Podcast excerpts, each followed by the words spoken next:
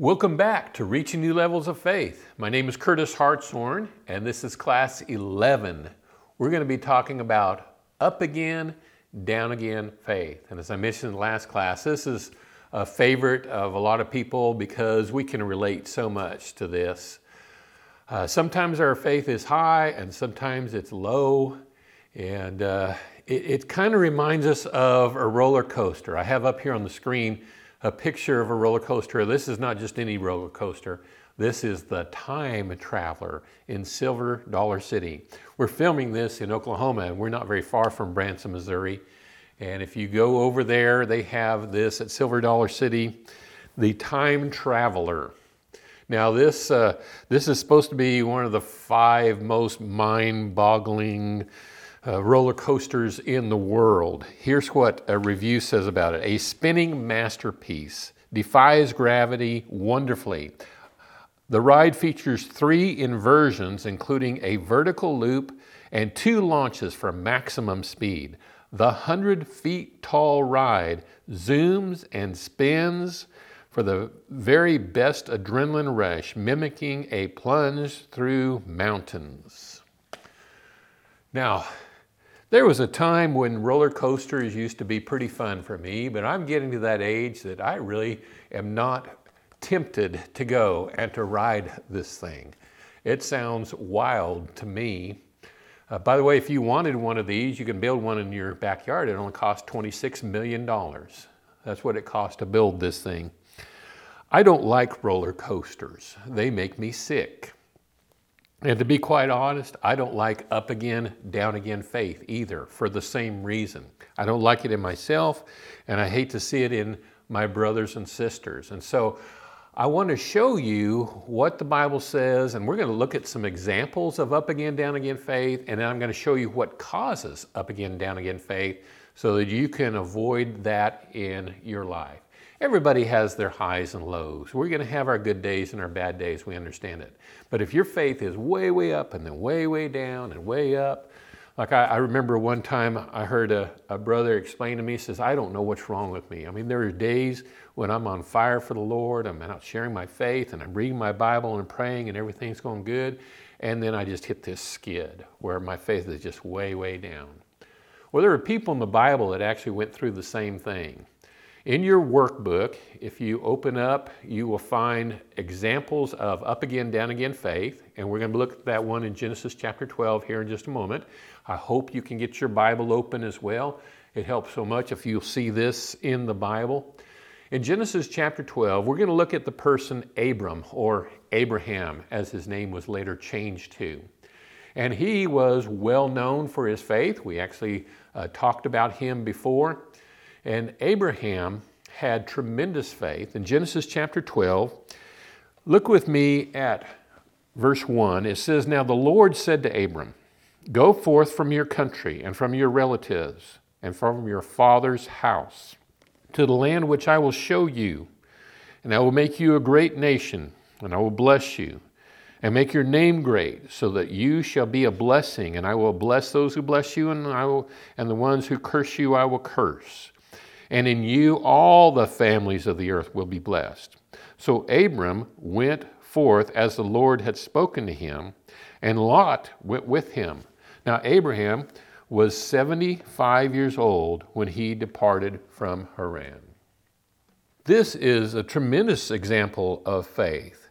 When you think about what God is asking Abram to do, he's saying, I want you to leave your family, leave the ranch, up and go someplace. And he doesn't even really tell him where he's going. He says, I'm going to show you. You just, you just go. That took amazing faith for Abraham to do that.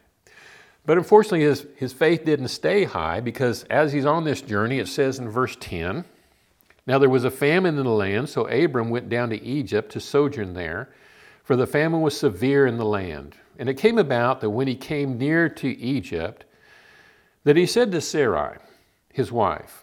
See now, I know that you are a beautiful woman. By the way, that's a good thing to tell your wife. I know that you are a beautiful woman. And when the Egyptians see you, they will say, This is his wife, and they will kill me. But they will let you live. So please say that you are my sister, so that it may go well with me because of you, and that I may live on account of you. Now, God never told him to do this. This is not stepping out on faith. He's, he's watching his own skin here. He is just thinking about his own self. And so, this faith that started off really, really high, all of a sudden is gone. But it comes back again. Look at chapter 13 and verse 5. Now, Lot, who went with Abram, also had flocks and herds and tents, and the land could not sustain them while dwelling together, for their possessions were so great that they were not able to remain together. And there was strife between the herdsmen of Abram's livestock and the herdsmen of Lot's livestock. Now the Canaanite and the Perizzite were dwelling in the land. So Abram said to Lot, Please let there be no strife between you and me, nor between my herdsmen and your herdsmen. For we are brothers. Is not the whole land before you? Please separate from me. If to the left, then I will go to the right. If to the right, then I'll go to the left. Lot lifted up his eyes, and he saw all the valley of the Jordan, that it was well watered everywhere. That was before the Lord destroyed Sodom and Gomorrah. Like the garden of the Lord, like the land of Egypt, as you go to Zoar. So Lot chose for himself all the valley of the Jordan, and Lot journeyed eastward. Thus they separated from each other. Abram settled in the land of Canaan, while Lot settled in the cities of the valley and moved his tent as far as Sodom. Now, here's another great example of faith by Abram, because when he has this strife between his herdsmen and the herdsmen of Lot, he says, Lot says, you choose whatever you want, and if you go this way, I'll go that way, and if you go that way, I'll go this way. That was actually stepping out on faith because in chapter 12, God had actually promised him all the land. And so he is walking by faith. He's really trusting that God is going to take care of him. And he said, Lot, you choose what you want. Lot walked by sight. We're not supposed to walk by sight, we're supposed to walk by faith. And that's exactly what Abram did and his faith was high again. But unfortunately, it didn't stay that way. In chapter 16, we read of a, an example where Abram's faith really wasn't all that great. In chapter 16, verse 1, says, Now Sarai, Abram's wife, had borne him no children, and she had an Egyptian maidservant whose name was Hagar. So Sarai said to Abram, Now behold, the Lord has prevented me from bearing children. Please go in to my maid. Perhaps I will obtain children through her. And Abram listened to his wife Sarai. And after Abram had lived ten years in the land of Canaan, Abram's wife Sarai took Hagar, the Egyptian, her maid, and gave her to her husband Abram as his wife. And he went into Hagar, and she conceived. And when she saw that she was had conceived, her mistress was despised in her sight and things just spiraled down from there. Now Again, where, where is God's command to do this? This was not God's plan. They're walking by sight again, and Abram is not walking by faith. And so we see this example in Abram. Sometimes his faith was high and sometimes it was low. He had up again, down again faith. Now, this is the book of Genesis. When we turn to the next book of the Bible, the book of Exodus, we see another example of up again, down again faith, but this time we're not going to look at a person. We're actually going to look at an entire nation, the nation of Israel. Israel was a nation, as a whole nation, they had up again, down again faith. We know the story of Exodus and how God had commanded Moses to lead the people out of Egypt where they had been in slavery.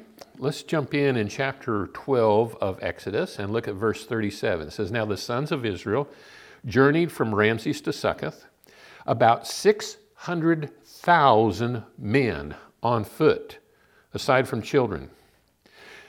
A fixed multitude also went up with them, along with flocks and herds a very large number of livestock. They baked the dough which they had brought out of Egypt into cakes of unleavened bread, for it had not become leavened, since they were driven out of Egypt and could not delay, nor had they prepared any provisions for themselves.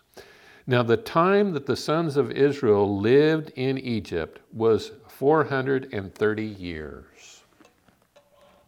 This large throng of people, it mentions 600,000 men, that's not counting the women and children.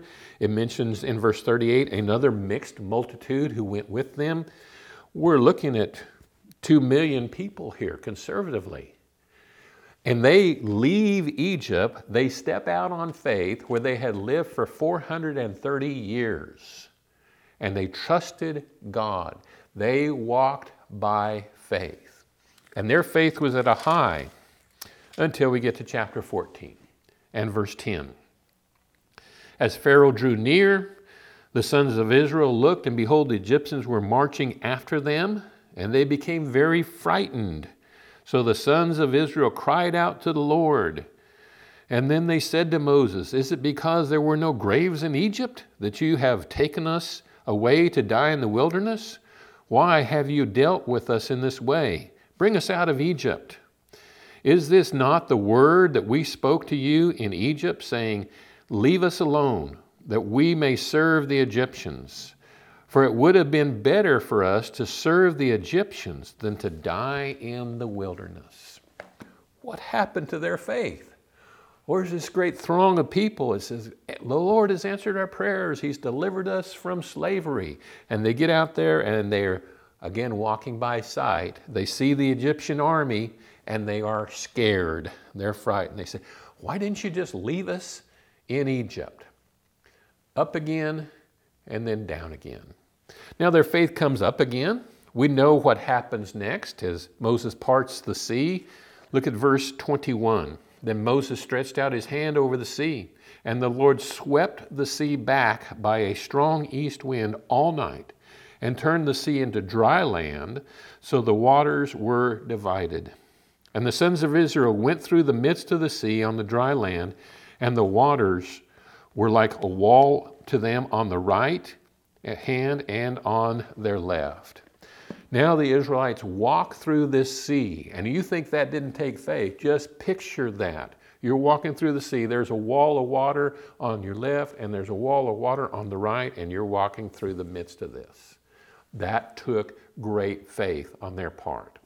Did their faith last? Look at chapter 15 and verse 22.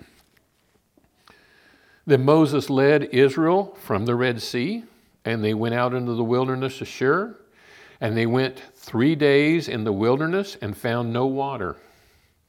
And when they came to Marah, they could not drink the waters of Marah, for they were bitter. Therefore it was named Marah. So the people grumbled at Moses, saying, What shall we drink? And so you see this pattern with the Israelites up again, down again, up again, down again with their faith. Let me show you another example. Look at the book of 1 Kings, and let's look at Elijah. And I have a rather lengthy reading here, but I want to read this together because uh, there's just no improvement on the way that the Bible describes the scene here as Moses, or as Elijah, excuse me, takes on the 450 prophets of Baal. We'll start in verse 22 of 1 Kings chapter 18. It says, Elijah said to the people, I alone am left the prophet of the Lord, but Baal's prophets are 450 men. Now let them give us two oxen, and let them choose one of the ox for themselves, and cut it up, and place it on the wood, but put no fire under it. And I will prepare the other ox, and lay it on the wood, and I will put no fire under it. Then you call in the name of the Lord your God. I'll call in the name of the Lord and the God who answers by fire, he is God. And people said, That's a good idea. So Elijah said to the prophets of Baal, Choose one ox for yourselves and prepare it first, for you are many, and call on the name of your God, but put no fire under it. Then he took, they took the ox, which was given to them, and they prepared it, and they called on the name of Baal from morning until noon, saying, Oh, Baal, answer us. But there was no voice, no one answered, and they leaped about the altar which they made. Now it came about at noon that Elijah mocked them and said, Call out with a loud voice, for he is God. Either he is occupied or gone aside, or is on a journey, or perhaps he is asleep and needs to be awakened. So they cried with a loud voice, and they cut themselves according to their custom with swords and lances until the blood gushed out of them. Then midday was past. They raved until the time of the offering of the evening sacrifice. You get that? They're at this all day long. But there was no voice, no one answered, no one paid attention. Then Elijah said to all the people, Come near to me. So all the people came near to him, and he prepared the altar of the Lord, which had been torn down. Elijah took twelve stones, according to the number of the tribes of the sons of Jacob, to whom the word of the Lord had come, saying, Israel shall be your name. So with the stones he built an altar in the name of the Lord, and he made a trench around the altar large enough to hold two measures of seed. Then he arranged the wood and cut the ox in pieces and laid it on the wood. And he said, Fill four pitchers with water and pour it on the burnt offering and on the wood. And then he said, Do it a second time. And they did it a second time. And then he said, Do it a third time. He's just showing off now. Do it a third time. And they did it a third time. And the water flowed around the altar and also filled the trench with the water. And Elijah said, Stand back. No, he didn't really say that. I'm sorry, I couldn't resist. I inserted that into the text. That's not in the Bible. Please excuse me, but I'll bet he was thinking the same thing. Time to stand back. Verse 36 says, At that time of the altar of the evening sacrifice, Elijah the prophet came near and said, O Lord, God of Abraham, Isaac, and of Israel, Today let it be known that you are God in Israel, and that I am your servant, and I have done all these things at your word. Answer me, O Lord, answer me, that this people may know that you, O Lord, are God, and that you have turned their heart back again. Then the fire of the Lord fell and consumed the burnt offering, and the wood, and the stone, and the dust, and licked up the water that was in the trench. When all the people saw it, they fell on the ground on their faces and they said, The Lord, He is God. The Lord, He is God. And then Elijah said to them, Seize the prophets of Baal. Do not let one of them escape. So they seized them, and Elijah brought them down to the brook Kishon and slew them there. What an incredible victory. What a, an amazing act of faith. Elijah takes on these prophets of Baal in a in a showdown, a, a, sacrifice showdown, and, and literally beats the fire out of him. I mean, he is so victorious. And his faith is way, way up high at this point. But look what happens in the next chapter. Now, Ahab told Jezebel all that Elijah had done and how he had killed all the prophets with the sword. That's talking about the prophets of Baal. Then Elijah sent a messenger to Elijah saying, so may the gods do to me, and even more, if I do not make your life as the life of the one of them by tomorrow about this time. And he was afraid, and he rose and he ran for his life. And he came to Beersheba, which belongs to Judah, and he left his servants there, for himself went a day's journey into the wilderness. And he came and he sat down at the juniper tree, and he requested for himself that he might die. He said, It is enough now, Lord. Take my life, for I'm not better than my father's. And he lay down and he slept under the juniper tree, and behold, the angel uh, touching him, and he said, Arise and eat. So here he takes on these prophets of Baal. Great victory, tremendous faith. And in the next chapter, he is scared of a woman named Jezebel. Up again, down again. We see it in Abraham, we see it in the nation of Israel. Now we've seen it in Elijah. I want to show you one example in the New Testament. If you'll turn to the book of John, John the Baptizer, the one who prepared the way for Jesus, we know that he was a man of amazing faith. And he believed very strongly in the cause, the cause of the coming Messiah, who was Jesus. In John chapter 1, we read in verse 29, says, The next day he saw Jesus coming to him and said, Behold, the Lamb of God who takes away the sin of the world. Now, this is John, the baptizer, talking about Jesus. This is the one on behalf of whom I said, After me comes a man who has a higher rank than I, and he existed before me. I did not recognize him, but so that he might be manifested to Israel, I came baptizing in water. John testified, saying, I have seen the Spirit descending as a dove out of heaven and remained upon him. I did not recognize him, but he who sent me to baptize in water said to me, He upon whom you see the Spirit descending and remaining upon him, this is the one who baptizes in the Holy Spirit. I myself have seen and have testified that this is the Son of God. John, as he's walking and his disciples are with him, and the whole purpose of John the Baptizer is to prepare the way for Jesus. And so he's been talking to the disciples, the Messiah is coming, we need to be ready. As soon as he sees Jesus, he says, There he is. There's the Lamb of God. Follow him. I'm sure that's the Lamb of God. The one who sent me, and that would be God, the one who sent me told me, when you see the Spirit descend on one, that's the one. And John says, I baptized him. I saw the Spirit descend on him. That's him. There's no doubt in my mind. This is the Lamb of God. This is the Messiah. This is Jesus. There's no doubt about his in his mind at the beginning of his ministry. But in Matthew chapter 11, and even though we're turning to the left in our Bibles, we're actually turning forward in time because we're going from the beginning of John's ministry to the end when he is imprisoned and actually his life is about to end. Look what happens in chapter 11, verse 1. When Jesus had finished giving instructions to the 12 disciples, he departed from there to teach and to preach in their cities. Now, when John, while imprisoned, heard of the work of Christ, he sent word by his disciples, and he said to him, Are you the expected one, or shall we look for someone else? John, what happened? You had this great faith. There was no doubt in your mind. And now you're asking, are, are you the expected one? Are you the one, Jesus?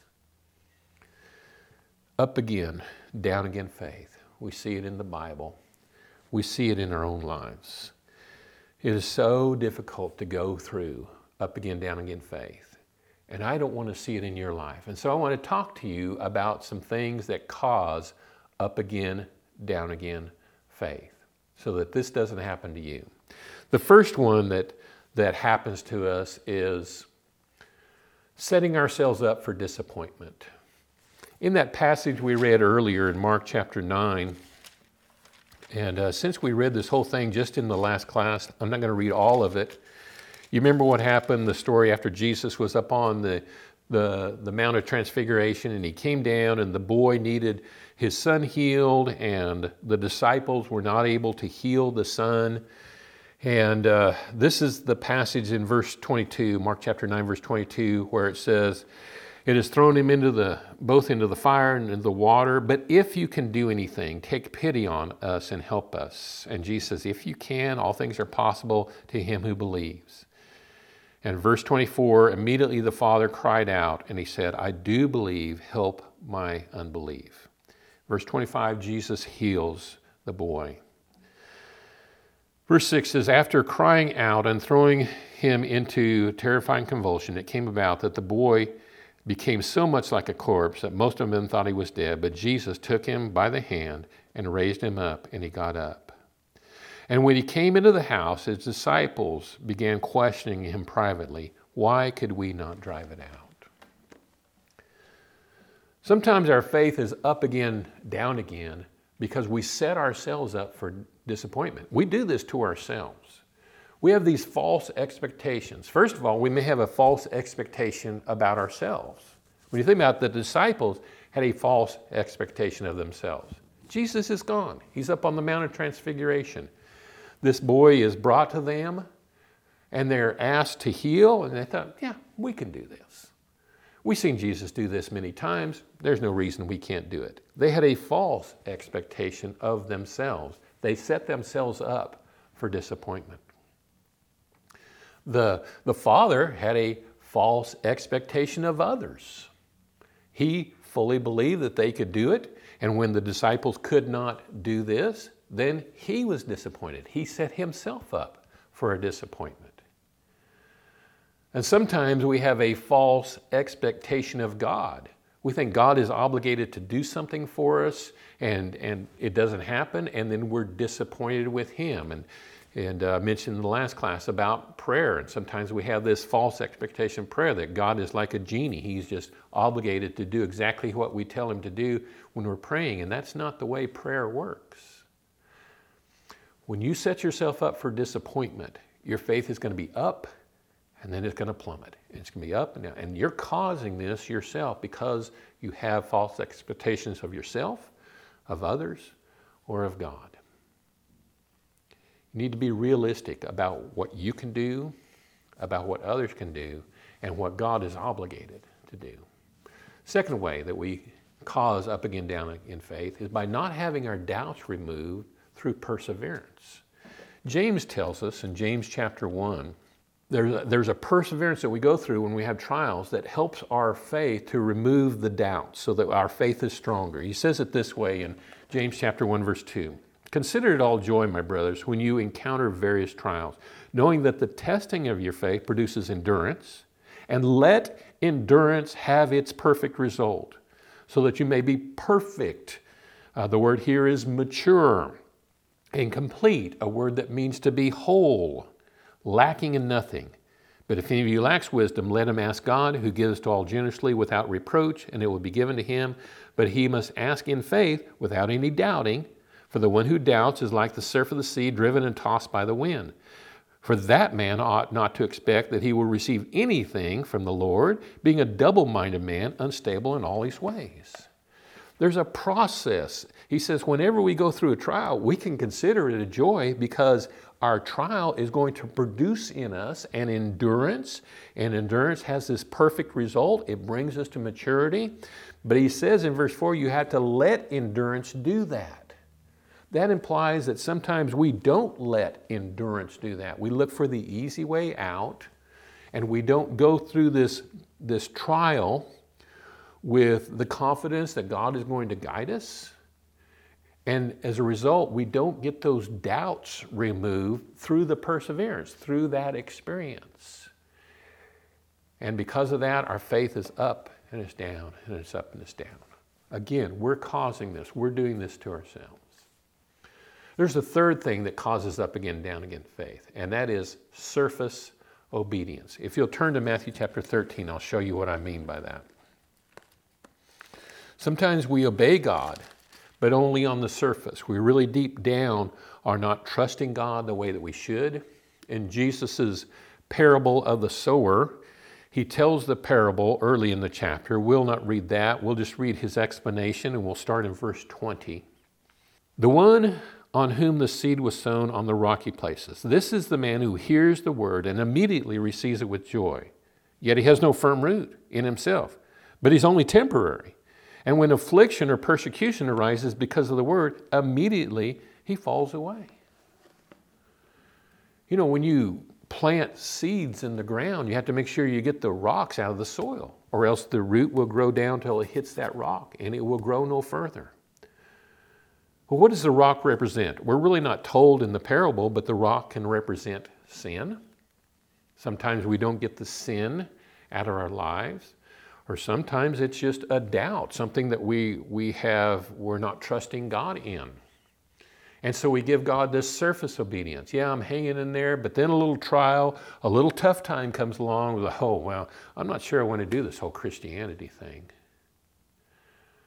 Surface obedience, not really allowing God's word to dig deeply into our lives and get rooted in our faith the way that God wants it to. That will cause up again, down again faith. Fourth and final thing here is distractions. Sometimes we get distracted. This is actually in the next verse. Look at verse 22. And the one on whom the seed was sown among the thorns, this is the man who hears the word, and the worry of the world and the deceitfulness of wealth choke the word, and it becomes unfruitful. You ever seen a Christian? He's, he's doing good and he is uh, uh, strong in his faith. His faith is growing. He's very active in the church. Uh, he's sharing his faith. He's reading the Bible. He's uh, praying. But he kind of gets caught up in the things of the world. He mentions here in this verse the worry of the world. What's the worry of the world? Oh, I've got to take care of this, and oh, I, I got to do a better job at work, and maybe I should work some extra hours, you know. And, and we get so caught up in the worries of this world.